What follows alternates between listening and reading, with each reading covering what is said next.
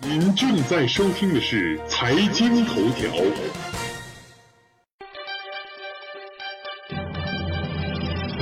关注财经头条，了解财经动态，洞察社会民生，引领财经方向。应月与您一起看财经。欢迎收听财经头条，我是主持人映月。本栏目由财经头条和喜马拉雅联合出品。本期节目我们要关注的话题是：这些霸气明星老板给员工多少年终奖？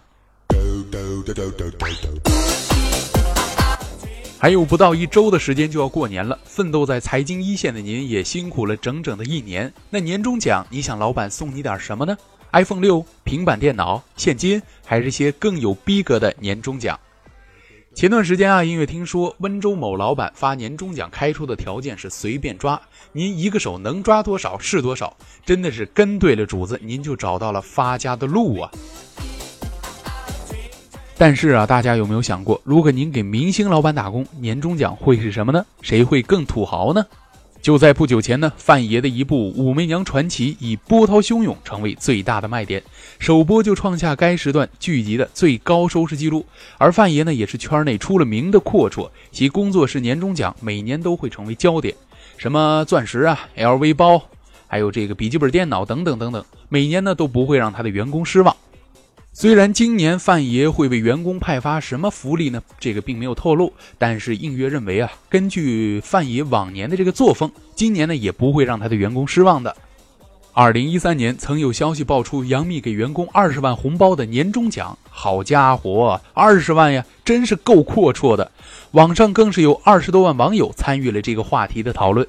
虽然后来说，其实杨幂的超大红包并非人人有份儿，而是被一位功臣收入囊中。大部分员工呢，只是发了个非常吉利的数字。但是按照此说法，不难猜出一个非常吉利的数字，或许是八万，或者是八万八千。而在圈内呢，一般的宣传人员也就一万至两万元。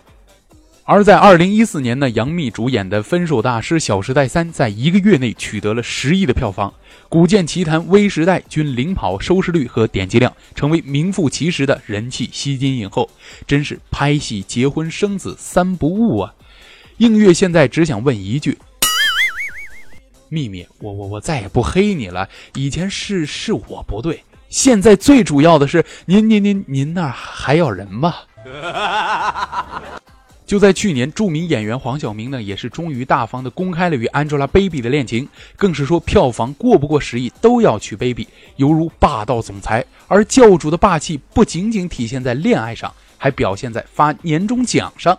二零一三年，教主当起了老板，是出了名的生意精啊。他的生意从影视出品、股票投资到红酒买卖，甚至还有牙科医院和火锅店。对于这个年终奖呢，更是从百万豪车到百万现金。看得出啊，这教主不仅当老板很厚道，也说明他的这个工作室啊很赚钱呢。看来啊，现在送什么东西都不如这个现金来的直接哈，毕竟这个钱呢是最实在的嘛。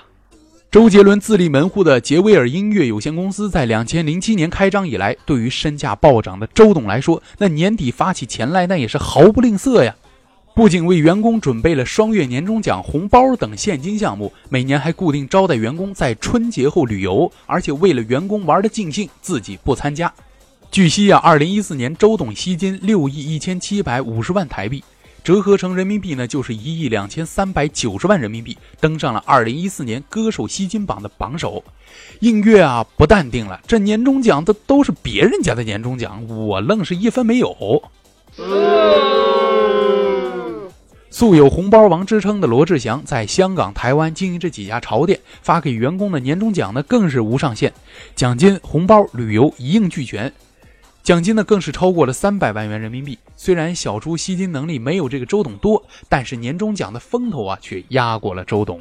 好了，以上就是本期的财经头条。如果您还想了解更多更好玩的财经资讯，请您打开新浪微博关注 NJ 映月。我们下期再会。